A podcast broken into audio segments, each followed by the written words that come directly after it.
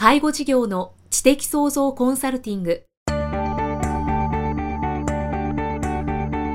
ポッドキャスト介護事業の知的創造コンサルティングでは介護事業サービスを充実させるヒントはもちろん介護事業特有のマーケティングや数字を具体的にするアカウンティングの知識を身につけていただける番組です。番組では脳の専門家である長谷川芳也がビジネスにおける脳の使い方もお伝えいたします。このポッドキャストは成熟期衰退期に向かう介護事業を継続発展させるためのノウハウを提供する医療法人ブレイングループがお届けします。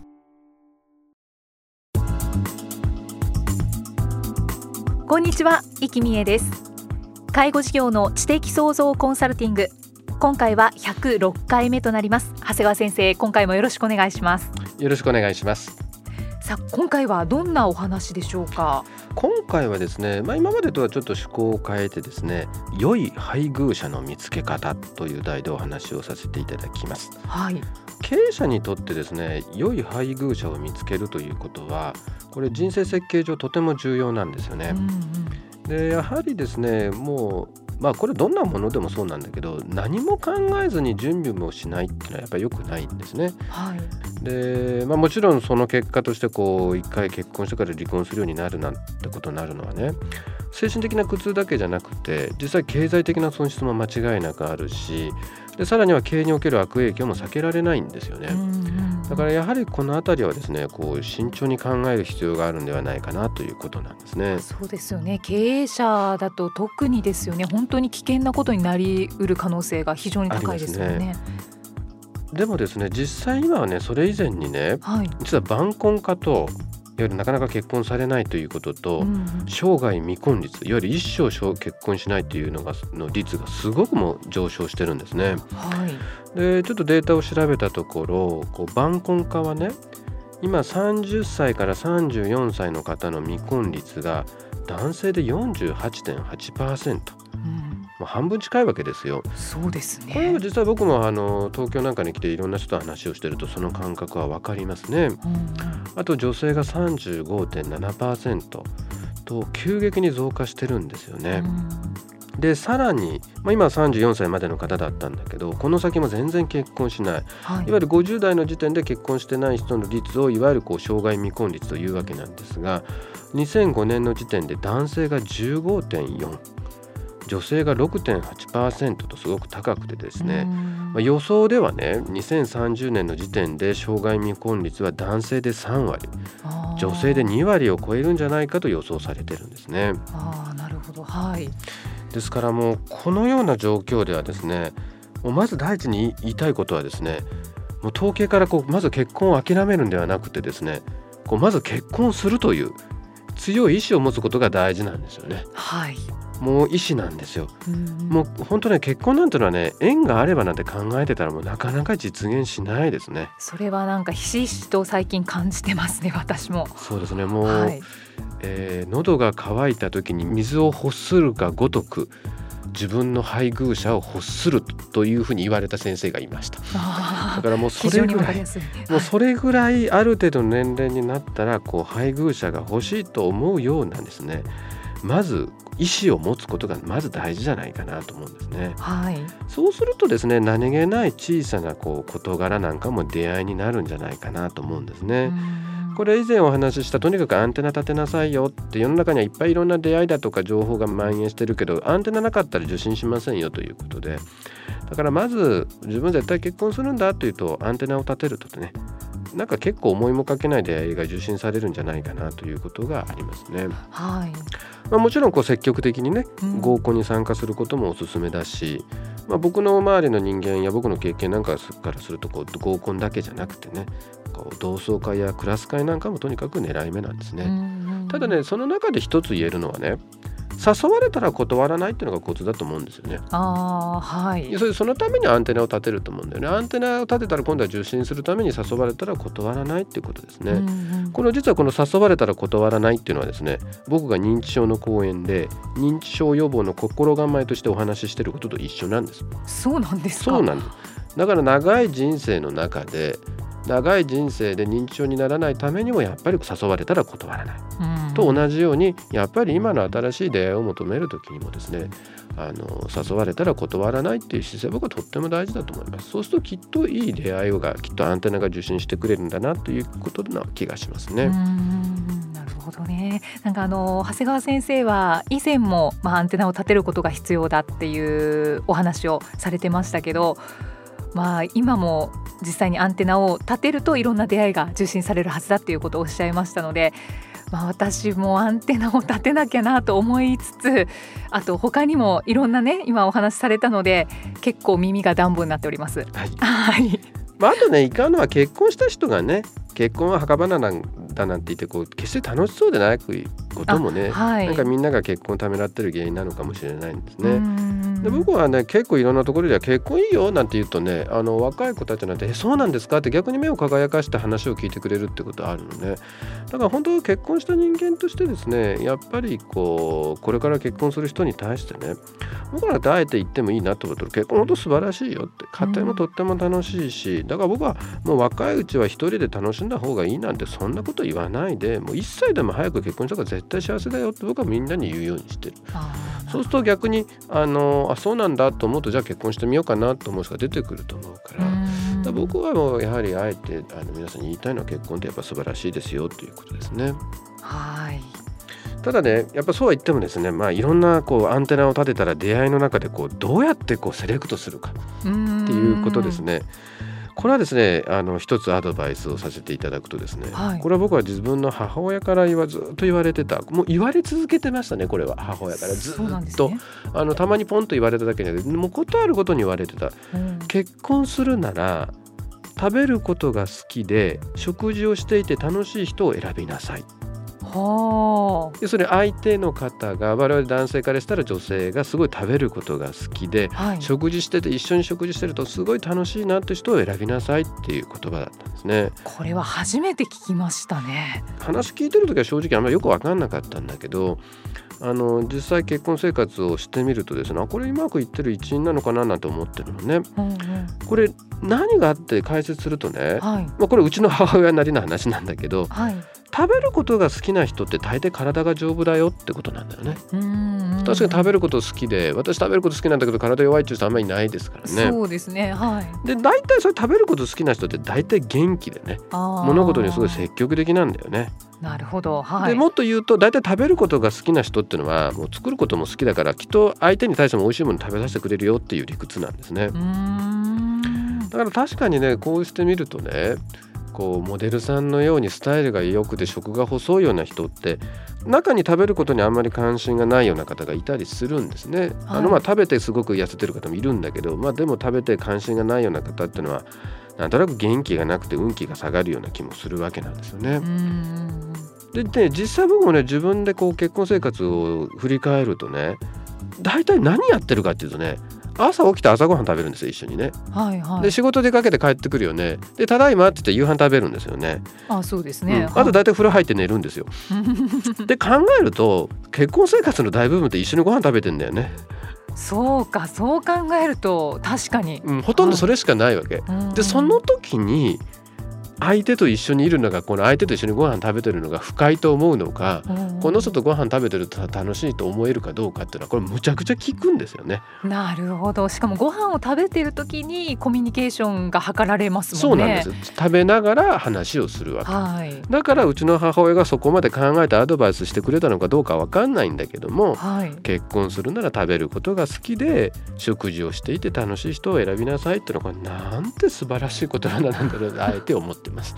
いや面白いですね。そうなんです。ああ。長谷川先生他にはあります？あとはね金銭感覚ってすごい大事ですよね。だからよくこうあんまり金遣いが荒いやつは困るから質素な人がいいっていうことを言う人もいるんだけど、はい、僕はね実はね、まあ、質素な例かとは実は思ってなくて、まあ、ある程度まあ親がかりでもいいんだけどある程度若いうちにそれなりにねむちゃくちゃ派手である必要はないんだけどある程度満たされてた人が結果として堅実になるんじゃないかなというふうに考えてるんですね。うんはい、で特にやっぱり経営者の場合ってやっぱり最初から裕福なわけじゃなくてやっぱりこう最初は苦労しながら事業の成功とともに、まあ、結構自由になるお金が増えていくわけですよね。うん、でその時にねあまり若い時にこう我慢をして抑圧してきた人っていうのはねなんか一気に爆発して一気に派手になるって方結構いるんだよね。うん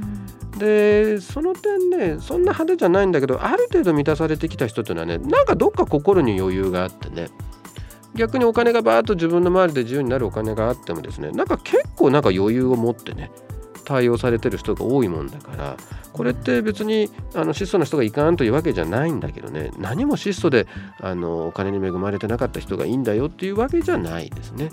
だ決して派手である必要はないけどある程度満たされてるっていうのはとても大事だと思いますね。あと金銭感覚が同じの方がいいですかねやっぱり。まあでもねそんなのはお互い調整しますからね。だからまあそんなそらあの札束でどこ買うような、ね、人はまだいかんのだけども、はい、そうでなければねやっぱり非常識でなければそれなりのお金を使ってる人でも僕はいいんじゃないかなと思いますね。もっと言ったらね、はい、男であるなら例えば本当に僕が言ったみたいに派手な女性でお金遣いが荒かったら、はいその人を食わせるぐらい自分のステージを上げるっていうのは僕は一つの考え方だと思うんですね。あなるほど自分がお金がなくて質素だから相手も質素っていう発想じゃなくてね相手はすごくいいとこのお嬢さんで派手な生活をしてる俺と世界の違う人間だだじゃあだったらこの人よりワンランク上行っちゃおうぜぐらいのね気概を持つ男がいても僕はいいんじゃないかな。今にして思いじゃ結構お前も質素だったじゃんみたいな感じで、ね、ぐらいのやっぱ男としてのねなんかこう野望があってもいいのかなと思あそうですね。自分の価値観に合わせてくれなんていうよりはねっていうのを僕はいいんじゃないかなと思ってます、ね、頼りがいがありますねまた、はい、今の男性は少ないみたいですけどね。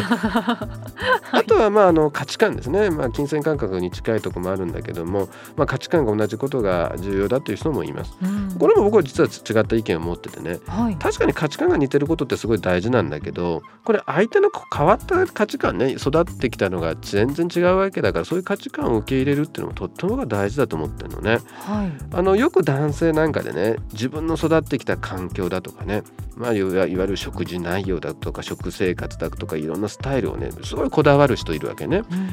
うん、で、まあ、できるだけ合わせてほしいということで女性に合わせてもらおうとする人もいるんだけど僕はせっかくの人生だからねやっぱりこう今まで自分にはなかったものをね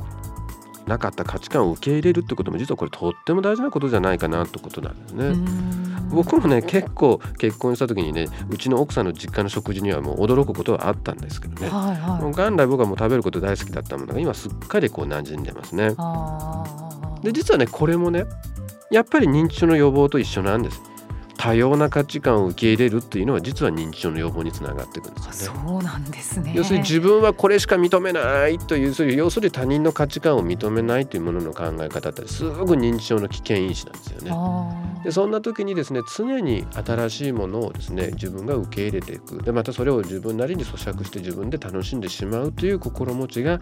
実は認知症の予防にもなるんですよね。面白いですね。じゃあまあ価値観が多少違ってもこう受け入れていくと楽しみも広がるっていう感じですかね。ねはあ、なるほどね。最後に、はい、結婚する際の男の三つの覚悟って知ってますか？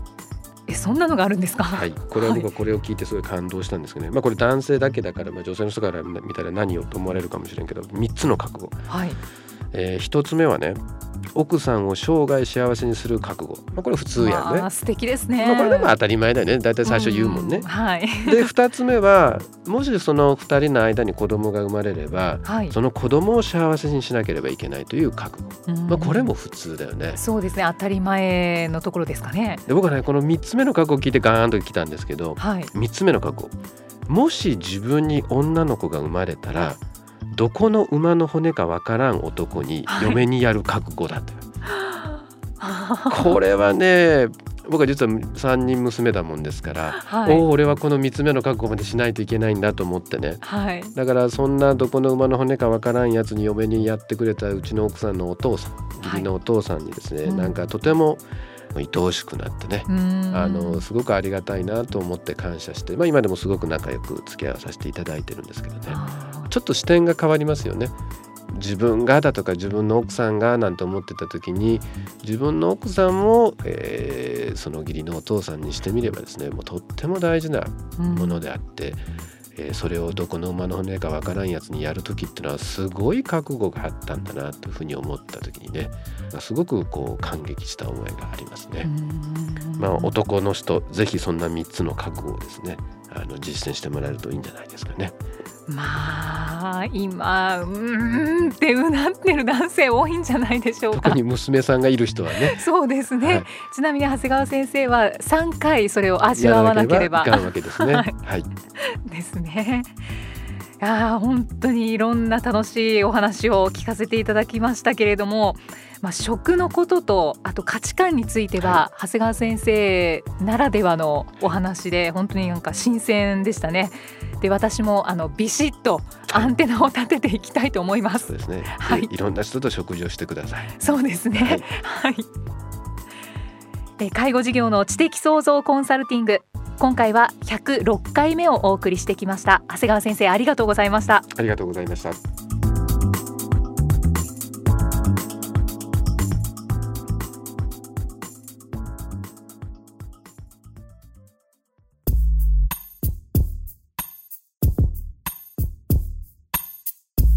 今日のポッドキャストはいかがでしたか？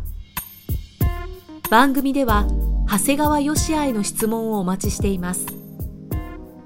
質問は株式会社在宅のウェブサイトにあるお問い合わせフォームからお申し込みください。サイト URL は http コロンスラッシュスラッシュ brain-gr.com スラッシュ ZAITAC http コロンスラッシュスラッシュブレイン -gr.com スラッシュ在宅ですそれではまたお耳にかかりましょうこの番組は提供医療法人ブレイングループ理事長長谷川義也プロデュースキクタスナレーション生きみえがお送りしました。